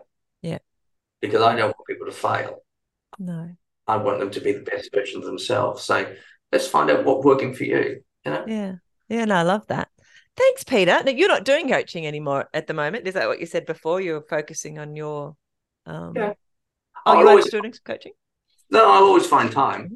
You know, but um, it, my focus is on some social enterprises that we do. Um, um, but you know, if anybody wants me to coach them, just give me a call. I'll probably charge them nothing, but uh, it's okay. I'll put the details. I'll talk to you in a minute. I'm going put some details into the show notes if you want as well. If, if you wish, yeah. But it's not about that. It's about No. I'm actually quite interested, and we'll go to listen to your your podcasts. I'm quite interested in the mindfulness part because it is all about the noggin. It is. All our life actually is. We eventually work that out, I think. eventually. It just takes time. All right, Peter, it has been awesome. Like I said, don't jump off, but a big thank you for sharing so many good goodness, so much goodness in there. It was uh, very inspiring. Um, loved listening to you. Could just keep listening to you for another couple of hours, but you know, got to get on and do some other things. So thank you for sharing all of that. I really appreciate it. No problem. Thank you too. Loved it, Michelle. Thank you for listening to the Fit Mind, Fit Body podcast. I'd love to talk to you about your running journey. Send me a message on Facebook or on the website and let's do it. I also wanted to let you know that I've created an email list so you won't miss any podcast episodes. You'll find details in the show notes and on the Fit Mind, Fit Body website, along with a bunch of resources on mindful running. They'll help you to get and stay mentally and physically fit. And I'll see you there. Plus, I'll be back here in your podcast player a few times a week. Hit subscribe so you don't miss an episode. And before you go, I'd really appreciate it if you would leave a review. It'll help more people to find the podcast and get inspired to start running and ultimately to improve their life. See you soon.